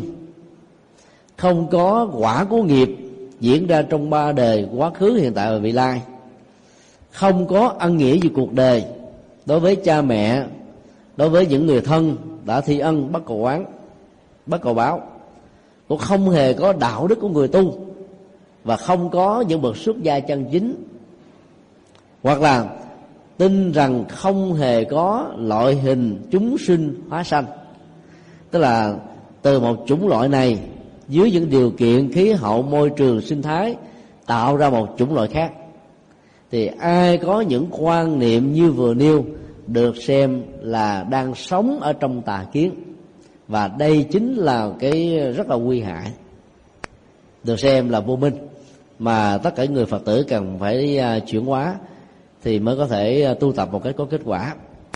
Cuối cùng thì ngài còn dạy chúng ta là hãy tu tập chuyển hóa đối với tất cả sáu trần cảnh, tức là sắc, thanh, hương, vị, xúc và pháp. Nếu ta bỏ đi pháp thì nó còn lại là năm. Ở trong đề thi trắc nghiệm của sa di và thức xoa đó, thì nó có hai câu liên hệ đến cái khái niệm này. Thứ nhất lục tặc là gì? Phần lớn các giới tử trả lời sai. Trả lời đó là sắc thanh hương vị xuất pháp. Cho vì đó lục tặc á, trong uh, thuộc ở Phật học á, là mắt tai mũi lưỡi thân và ý các giác quan của mình mà. Còn đối tượng trần cảnh là nó tồn tại một cách khách quan. Nó là trung tính về đạo đức. Không thể nói là nó tốt hay nó xấu. Còn việc tiếp nhận xử lý của chúng ta như thế nào nó dẫn đến cái tốt và xấu về luật pháp và về đạo đức nói chung. Cho nên chuyển hóa lục tặc là làm chủ các giác quan, không nắm giữ tướng chung, tướng riêng. Khi mắt nhìn thấy màu sắc tai nghe các âm thanh, mũi ngửi các mùi, lưỡi nếm các vị, thân xúc chạm các vật và ý thức tưởng tượng tạo ra các ý niệm nói chung. Và câu thứ hai đó, ngũ dục là gì? Thì trong đó chúng tôi đưa ra một cái bẫy là nỗi đam mê về tài sắc, danh, thực, thùy. Cái vậy thứ hai là nỗi hưởng thụ về sắc, thinh, hương, vị xúc. Một số câu hỏi sai, trả lời sai đó là chọn câu một một số chọn câu hai, cả hai đều sai. Nỗi đam mê về cái này thì không phải là ngũ dục nó là lòng tham á. Còn ngũ dục thì nó bao gồm theo truyền thống nam tông là sắc, thanh, hương, vị, xúc. Còn theo truyền thống bắc tông là tài, sắc, danh, thực, thùy. Còn đam mê về cái đó hay là loại bỏ nó là một thái độ ứng xử về bản chất của vũ dục, chứ không phải là bản thân của vũ dục. Cho đọc câu hỏi mà không kỹ nó dẫn đến tình trạng trả lời sai. Mà mỗi thí sinh nó chỉ được quyền là trả lời câu hỏi đó trong vòng ba chục giây đọc là hết hai chục giây chỉ có 10 giây suy nghĩ thôi. Do đó phải hiểu bài thì mới có thể làm được. Còn ngồi chờ bạn mình nhắc là có nước zero. Điều cuối cùng tôn giả sẽ là phát dạy là đối với các nhu yếu phẩm như là thực phẩm sàn tọ áo quần dược phẩm thì những người xuất gia chân chính cũng nên um, sử dụng nó một cách khôn ngoan. Việc sử dụng nào làm tăng trưởng điều thiện và giảm đi điều ác thì được khích lệ. Còn tăng trưởng điều ác, giảm đi điều thiện thì nên xa lánh. Và sau cùng, mở rộng thêm, thì ngài còn khẳng định một điều rất hay. Ở làng xã nào, thị trấn nào, đô thị nào, quốc độ nào mà làm tăng ác, giảm thiện thì ta cũng phải bỏ mà ra đi. Đừng nên luyến tiếc dầu ta có được cái đặc quyền, đặc lệ. Cỡ nào đi nữa, ta cũng không màng đây là một cái tiêu chí nói về cái tính giá trị của môi trường ảnh hưởng đến đời sống đạo đức của một con người ở một mức độ khá nghiêm trọng. Như vậy môi trường tốt được định nghĩa là nơi mà sự có mặt của chúng ta ở đó, sẽ làm cho mình có đủ thuận duyên để thăng tiến trên con đường đạo đức tâm linh hạnh phúc và phát triển một cách bền vững. Còn chỗ nào giàu nó có vẻ là thuận lợi nhưng mà nó nó đi ngược lại những điều vừa nêu thì vẫn được xem là nghịch cảnh nói chung.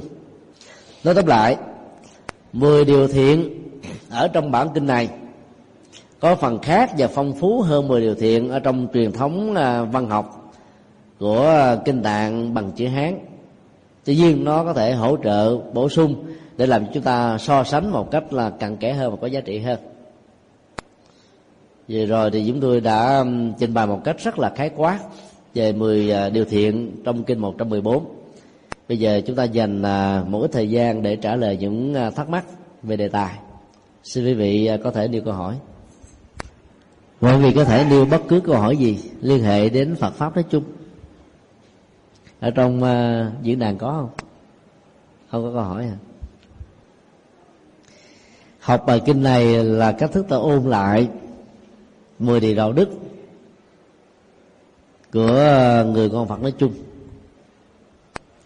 Một số um, trường phái của Phật giáo Đại thừa đó có khích lệ và truyền uh, giới về mười điều lành này cho người Phật tử tại gia.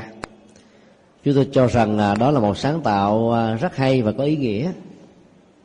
Bác quan trai uh, trong thời đại ngày nay đó nó đã dần dà mất đi cái uh, sức uh, thuyết phục bởi vì à, nó là một cái à, phương tiện để giúp cho những người nào à, có cái ý nguyện xuất gia đó có thể xuất gia thử trong vòng à, hai bốn giờ đồng hồ. Thực tập một số cái giới phẩm của người xuất gia xem là nó có hợp với tâm tánh của mình để sau này phát triển một cách lâu dài. Dần già rồi đó thì người ta là hiểu một cách nôm na hơn. Đi thọ tám giới là để có được phước báo và hạnh phúc chứ không hiểu nó là một cái à, thiềm thang để à, chuẩn bị trở thành người xuất gia. Do đó ta cần à, mở thêm những cái khóa tu khác. Ngoài bác quan trai giới như vừa nêu là để phục vụ cho những người muốn tu, thì ta có những cái khóa tu chẳng hạn như tại chùa phổ quang. Khóa tu một ngày ăn lạc từ diễn ra trước đây là hai tuần chủ nhật một lần. Bây giờ là mỗi tuần chủ nhật.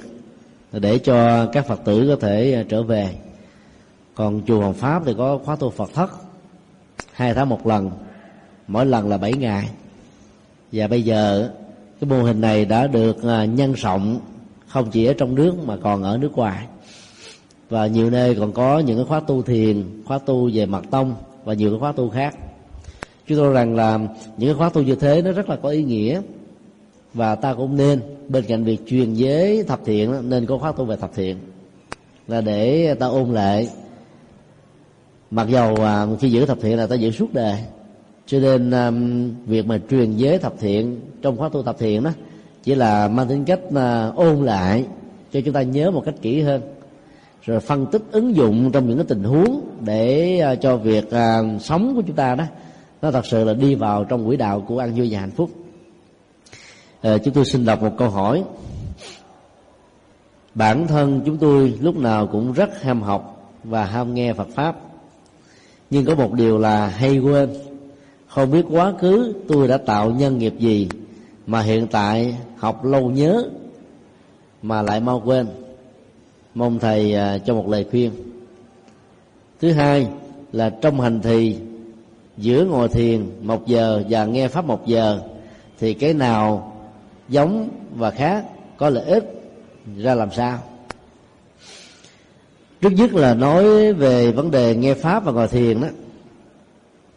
Thì cái giá trị trị liệu về tâm thức là khác nhau. Nghe pháp là để mở mang trí tuệ, xây dựng một nhận thức đứng đắn một niềm tin à, có khoa học về nhân quả, về năng lực của bản thân, về đời sống đạo đức ở hiện tại và trong tương lai, để ta sống một cách chuẩn mực. Mỗi khi hành động gì được thực hiện rồi, ta không có những nỗi nói tiếc về sau này, vì à, nó luôn luôn đi theo quỹ đạo chân chính. Nghe một giờ à, pháp thoại đó, thì bên cạnh những kiến thức như vừa nêu ta có những mê tín dị đoan nó sẽ dần dà được khắc phục. Tâm của mình cũng được nhẹ nhàng thư thái. Nhưng thỉnh thoảng á, nhiều à, bài pháp nó cao quá. Sử dụng ngôn từ chuyên môn á, thỉnh thoảng quý vị có thể là bị căng thần kinh. Có người than à, thầy nhật từ giảng à, nghe buồn ngủ quá hoặc là nghe nhức đầu quá vì dùng từ chuyên môn nhiều quá đó. Nhưng mà chúng tôi dám cao non quý vị nếu quý vị nghe đến buổi thứ bảy anh hết à. Quen á. Ờ, nghe cái cái gu buồn ngủ riết rồi nó cũng quen. Cái gì cũng vậy, nó là một thói quen nè, tiệm tiếng do đó là mặc dầu ta có cảm giác là nghe pháp nó có vẻ hơi mỏi mệt. Nhưng nếu ờ, ta biết ờ, sử dụng 60 phút, ngồi tĩnh tọa hít thở thật là sâu, nhẹ nhàng, thư thái, và để cho tâm không bị dướng bận về công việc gia đình, làm ăn các áp lực sự căng thẳng thì một giờ nghe pháp đó nó cũng có cái giá trị thư lắng tĩnh tại rất là lớn. Mặc dầu nó không được trọn vẹn như là một tiếng ngồi thiền giá trị thứ ba của việc nghe pháp đó là ta sẽ có được một cái à, phán đoán trực quan mạnh hơn. Vì à, nội dung của mỗi bài pháp đó là những dưỡng chất về à, đạo đức và tâm linh. Ta nghe nhiều á, mở mang kiến thức rất là rộng những bế tắc trước đây ta có trong cuộc đời đó. Có thể là mình không tìm ra được một giải pháp thích hợp. Rồi làm lần mò thỉnh thoảng nó cũng ra một cách trùng lập thôi. Nhưng bây giờ khi có được giáo pháp nghe hiểu thì cái ứng xử bằng trực quan của chúng ta sẽ nhạy bén hơn. Mà kết quả tốt đó, nó đảm bảo được nhiều hơn là trước khi chúng ta chưa có được cái cơ hội nghe pháp. Còn đối với một cái giờ ngồi thiền đó thì ta biết rằng là mục đích của nó là làm cho tâm của mình được lắng dịu. Có bốn cái cấp mà thiền quán mà mình có thể sử dụng mà bản kinh này được lặp đi lặp lại đến cả hàng trăm lần. Chúng tôi xin à, nói một cách ứng dụng thôi. À, ta không cần à, phải là cái người chứng được cấp thiền thứ nhất. Ta vẫn có thể thực tập được cái thiền thứ nhất. Mà nội dung định nghĩa của nó là ly sanh hỷ lạc như vậy, khi mà ngồi thiền một tiếng á, ta nêu ra cái tiêu chí là ly. Gồm có ba đối tượng. Thứ nhất là ly tính dục. Đối với người à, xuất gia là ly tính dục một cách trọn vẹn. Còn đối với người tại gia thì trong suốt thời gian ngồi thiền, hoặc là những cái ngày mà ta tu tập đó ta chuyển hóa cái thói quen đó, thì à, ta vẫn à, có được cái an lạc hạnh phúc nội tại sâu lắng. Và do vậy giàu ở một mình hay là độc thân, ta vẫn không bị cô cô đơn hoặc là các hành giả có thể sử dụng cái phương pháp thiền thứ hai là định sanh hỷ lạc. Và cái trọng tâm của phương pháp này đó đó là chuyển hóa thói quen sử dụng à, dán tâm lên đối tượng và giữ tâm trên đối tượng một cách lâu dài. Mà thuật ngữ gọi là tầm và tứ đó. Thì trong cái thiền thứ hai là không còn để cho tầm và tứ khống chế chúng ta nữa tức là tính điều kiện để dẫn đến sự an tịnh của tâm không còn là cái sự hỗ trợ cần thiết nữa. Mà để cho tâm mình nó thư lắng nhẹ nhàng không có một cái gì uh, can thiệp vào bên trong. Như vậy trong mức độ thiền thứ hai này ta không còn sử dụng các phương tiện ví dụ như là hình ảnh phật hào quang phật danh hiệu phật câu thần chú hay là điếm hơi thở hay là quán thân bất tịnh quán pháp vô thường là quán pháp vô ngã, vân vân. Và mức độ tập trung như thế nó tương đối là cao hơn. Và tương tự ờ, nó còn có nhiều phương pháp thiền quán khác. Mà hành giả sử dụng đúng đều có cái chất liệu đó là phóng thích những căng thẳng và giải phóng những ờ, nỗi khổ niềm đau. Nói chung,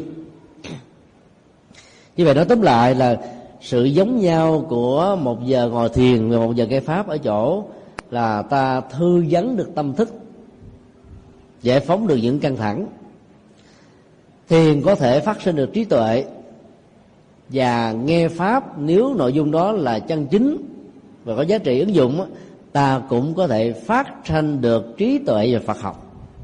Hai loại trí tuệ này nó có phần là khác nhau, nhưng ngồi thiền để có được trí tuệ thì nó lâu hơn là nghe pháp để có được trí tuệ. Một người à, pháp sư có kinh nghiệm đó chỉ cần à, tuyên giảng nội dung trong vòng một tiếng là ta học được biết bao nhiêu điều hay. Và kiến thức đó sẽ làm chúng ta không rơi vào những cái cạm bẫy xấu trong cuộc đời. Còn ngồi thiền để phát quan được trí tuệ đó để đòi hỏi đến cả vài chục năm. Thì khá hơn là vài năm, nhanh hơn nữa là vài tháng. Do đó, sự khác nhau chỗ là tính thời gian để đạt được cùng một giá trị và cái nào nó cũng quý cả.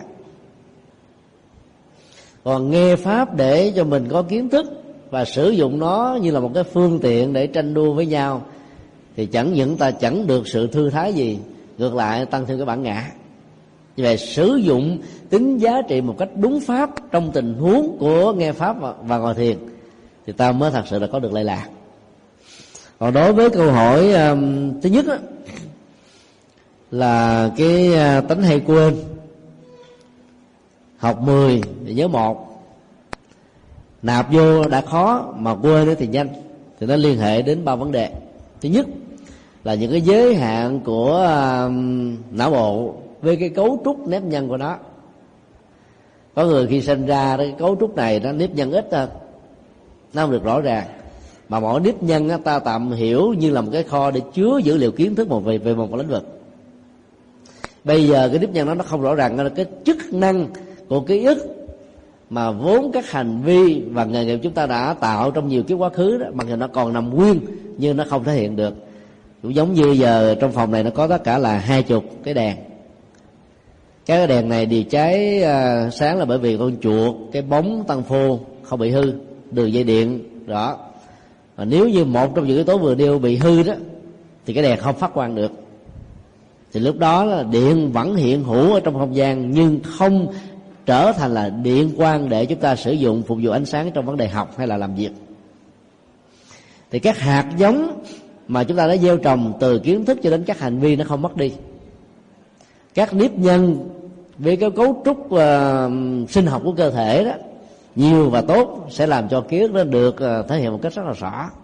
Có người đọc qua cái gì là nhớ vanh phách từ đầu chí cuối từ chi tiết danh tánh ngày giờ sự kiện tình huống diễn tiến không quên. Là những người như thế nó cũng khổ lắm. Thì cái chuyện khổ chuyện đau chuyện sầu chuyện muộn gì diễn ra rồi người nó chắc đóng bằng vô thức. Nó cao hơn là núi tu di. Nó dài hơn là giảng lý trường thành. Nó sâu hơn là đáy biển đại dương. Cho nên nhớ nhiều cũng là một cái có vấn đề đấy. Nhưng mà nhớ ít đó, cũng là một cái vấn đề. Mình muốn nhớ những cái cần nhớ mà mình là không nhớ được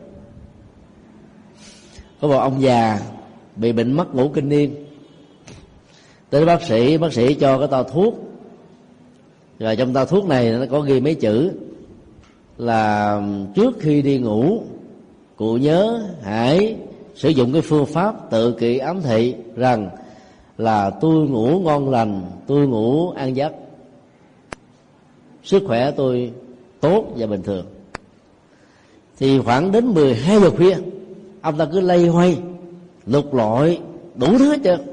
Nhớ là mình có một việc gì cần phải làm, cái giờ này là mà không nhớ. Ông ta lục lọi cho đến là 6 giờ sáng, thì mất ngủ luôn. Thì đó nó cũng là một vấn đề. Còn nhà bác học à, Newton đó có một cái à, câu chuyện à, tiếu tiếu về ông. Ông bị đảng trí cái chức năng bộ nhớ nó có vấn đề mà. Ông mãi mê vấn đề nghiên cứu lắm ở trong phòng thí nghiệm vợ hiểu được cái tính đó cho nên à, không có trách rằng là người chồng của mình vô tình. Thì mỗi ngày đó bà có thói quen là dọn lên à, một cái mâm cơm. Đến giờ mà thấy ông không ra thì không muốn làm phiền. Ăn một phân nữa phân nữa để lại dành cho ông. Khi nào ông ra thì ông cứ ăn. Ngày hôm đó bà đi xa có một người khách đến. À, khách đến à, thì bà cũng làm y hệt như vậy và cũng nói người khách như thế người khách chờ ông bạn của mình hoài không thấy. Ông ta ăn hết một phân nữa, rồi đi về. Thì khoảng một giờ trưa đó Newton ờ, đi ra, nhìn thấy ờ, mâm cơm còn là một phân nữa. Biết rằng là bây giờ có lẽ là mình mới vừa ăn xong, còn phần này dành cho vợ mình, cho nên vào đi ăn, vào đi làm tiếp. Ông nói sau bữa nay mình mau đói bụng quá. Nó có nhiều vấn đề của cái việc mà trí nhớ kém đó. Thì theo Phật giáo đó trí nhớ kém nó có um, một số nguyên nhân. Nguyên nhân về sinh học như ta vừa phân tích. Nguyên nhân thứ hai đó là um, ta để cho những cái áp lực về một cái gì đó nó diễn ra quá nhiều.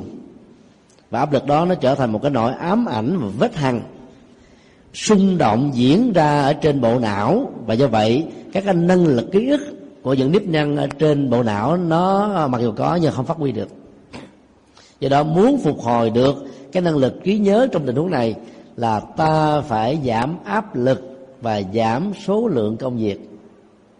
Người làm 10 việc cùng một lúc thì trước sau gì cũng rơi vào tình trạng đảng trí và hay quên.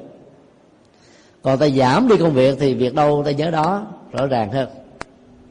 Cái thứ ba, là một cái vết hằn tâm lý nào đó gây một cái chấn động tâm thức nó trở thành một cái nỗi ám ảnh quá mạnh.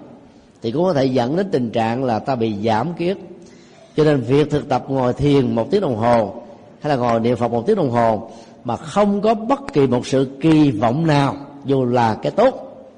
Thì tâm thức của chúng ta lúc đó là nó trở thành một trạng thái chân không. Ý thức được thư giãn trọn vẹn.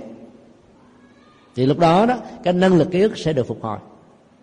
Cho nên ai bị trí nhớ giảm đó nếu không phải là bẩm sinh do cấu trúc của bộ não như vừa nêu trong tình huống một, thì việc thực tập ngồi thiền, mỗi ngày một giờ, có người hướng dẫn, ký ức sẽ được tái hồi phục rất nhanh. Điều thứ tư, có những cái hỗ trợ để tăng cường ký ức. Về vấn đề thực phẩm đó, người ta thường nói là ăn bí sợi, thì à, bộ nhớ nó sẽ được gia tăng hay là uống uh, dầu cá nó cũng hỗ trợ cho ký ức. Ở đây có uh, bác sĩ hằng không biết nói có đúng không? Thì có một số các cái dược chất được làm thành thuốc đó mà có thể hỗ trợ cái bộ nhớ về phương diện ký ức. Thì ta cũng có thể tăng cường bằng cái đó. Thứ hai là chế độ ăn uống ngủ nghỉ làm việc cũng phải hết sức là thích hợp. Thì ký ức và bộ nhớ chúng ta mới được đảm bảo chứ đừng nghĩ đơn giản rằng là bây giờ cứ niệm phật cầu nguyện phật ơi cho con có trí nhớ. Đọc con thần chú hồi hướng cho tôi có ký ức là siêu phàm. Thì không bao giờ có nổi đâu. Không có chuyện mầu nhiệm ở trong nguyện nguyện cầu như thế. Tất cả đều là nhân quả cả. Một tình huống hy hữu có thể có đó là ta kêu bẩn về kiến thức quá. Ta hẹp hòi về à, à, những việc tốt quá chỉ cần nói ra một lời có thể giúp cho biết bao nhiêu người mà ta lại ngậm miệng làm thinh. Cho nên ta bị rơi vào một cái à, quả chịu đựng là có kiến thức học đâu biết đó nhưng mà rồi á nó lại hay quên cho nên không sử dụng được. Để trả một cái quả báo mà ta đã làm đối với con người ở trong một giai đoạn quá khứ nào đó.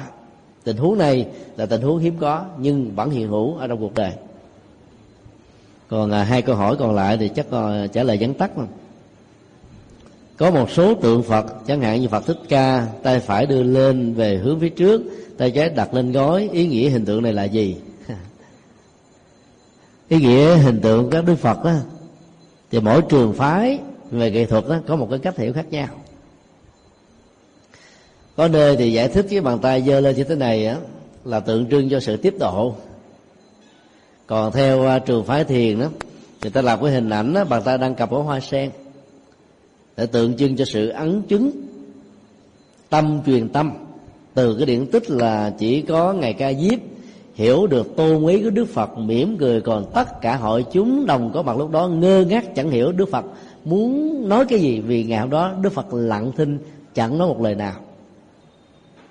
Còn theo mật tông á, thì mỗi một cái ấn tích của bàn tay vận chuyển theo cái hướng đông tây nam bắc thượng hạ đều có ý nghĩa của đó và bốn trường phái của phật giáo tây tạng lý giải không có trường phái nào giống trường phái nào từ một động tác ấn tích mà một hành giả có thể hành trì. Cho nên ta đừng quá bận tâm về những cái đó. Các biểu tượng mà, mình có thể đặt ra biểu tượng của mình cũng được. Ví dụ trong nền văn hóa việt nam bàn tay thế này, được hiểu là cái niềm vui hân hoan không có ờ, một cái tâm hận dữ gì hết. Mình đưa lên giống như mình là hòa với người khác mà không có gì giấu giếm hết người ta hiểu ờ, trong cái tình huống này, bàn tay đức phật giơ lên là không có cái bí mật ở trong phật pháp. Tất cả những gì đức phật cần nói, ngài nói hết. Mà ngài nói những cái rất là thiết thực, như là những chiếc lá trên lòng bàn tay so với lá trong rừng. Mỗi một cái biểu tượng ta có thể lý giải, miễn là nó có giá trị trong vấn đề tu tập và hành trì rồi ta quán tưởng ở trên cái giá trị đó thì ta vẫn có được những cái nội dung ờ, tích cực giống như nhau. Câu hỏi cuối cùng.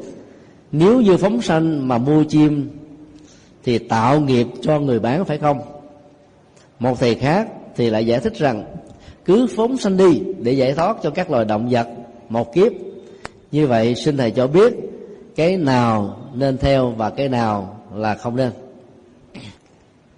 Truy nguyên ra nguồn gốc của một sự kiện đó là điều mà đức phật khuyên chúng ta không nên làm. Ví dụ, chúng ta nói là con gà có trước hay là cái trứng có trước? Có cái trứng mới sinh ra con gà con. Có con gà mẹ mới đẻ ra cái trứng. Như vậy, tính trước sau trong vấn đề trứng và con gà lệ thuộc vào cái hệ quy chiếu về thời gian. Ví dụ, ta mua con gà mẹ về và một tháng sau, nó hai mấy ngày ấp, sinh ra con gà con. Thì như vậy, trong tình huống này tôi nói là con gà mẹ có trước cái trứng có sau. Rồi con gà con đó đó, vài ờ, ngày sau ta có thể nói là nó có từ cái cây trứng gà. Hay là ngay cái phút nó có mặt, ta có thể nói như vậy. Tính thời gian có thể cho phép ta xác định được hệ quy chiếu về trước và sau. Còn đối với cái tình trạng là do có người bán các loài động vật mới có người mua để phóng sanh. Do có người bắt, cho nên mới có người mua để bán. Do có người bán, cho nên mới có người mua. Ta cứ lý luận như thế thì nó sẽ không bao giờ đi đến đâu giải quyết được vấn đề gì. Vấn đề còn lại là hệ quy chiếu ngay trong tình huống mà động tác mua và phóng sanh được diễn ra. Ví dụ, quý vị tình cờ đến chùa vĩnh nghiêm, lại phật. Ra thấy một phật tử nào đó, hay là một cái người nào đó đang bán một lồng chim và yêu cầu cô ơi anh ơi mua chim phóng sanh đi phước báo nhiều lắm. Nếu ta có lòng từ bi và có tiền ta mua liền thả tại chỗ vì ta rất quý trọng sự sống và mong cho các loài được thả này kiếp sau không còn là các loài uh, chim lồng cá chậu nữa để sống được trong thế giới tự do. Thì cái động cát đó và cái động cơ đó tạo ra một cái phước quả rất lớn. Còn người nào lợi dụng cái lòng thương của người phóng sanh để dân bắt hoặc là để đặt hàng cho người ta dân bắt thì người đó bị nghiệp thôi. Như vậy trong một hành động, người có động cơ tốt thì trở thành là quả phúc, người có động cơ tiêu cực thì trở thành là cái quả tội. Cho nên ta đừng nên bận tâm về vấn đề tính có trước sau, mà ngay trong tình huống giúp đỡ như thế là cần thiết hay không thì ta nên làm. Như vậy là phóng sanh không chỉ đơn thuần là giải phóng một loài động vật nào đó trong một kiếp mà có thể giải phóng thêm nhiều kiếp sau. Nếu ta có được cái năng lực quán tưởng, trong lúc ta thực hiện cái hành vi phóng sanh này, và nên nhớ là đừng có chờ tụng kinh xong rồi mới phóng sanh. Tụng kinh xong rồi rất nhiều con ngắt ngưỡng mà chết. Vì nó đè đầu kể cổ trong cái lòng quá nhỏ, quá chặt. Cho nên thấy ở đâu mua liền, phóng sanh ở đó. Và khi phóng sanh là đừng đặt hàng. Đặt hàng nghĩa là xúi dục người ta làm cái công việc là dân bẫy để bắt bắt xong mà bán cho mình thì vậy cái phước nó chẳng có nhiều. Thì bây giờ thì người ta có thói quen là phóng sanh cá. Thì cái con cá sống dai nhất là cá lóc á. À, mấy con cá đó đó có thể à, để không có nước 3 tiếng đồng hồ cũng không chết. Bây giờ làm cho người ta phải nuôi cái đó thật là nhiều để bán cho những người phóng sanh. Cái người nuôi bán cho phóng sanh thì người đó thì có vấn đề còn người mua thì vẫn tốt. Cho nên trong một vấn đề tốt và xấu lẫn lộn người khôn ngoan thì chọn cái tốt còn người thiếu khôn ngoan thì chọn cái xấu khôn nhờ dạy chịu là lẽ hiển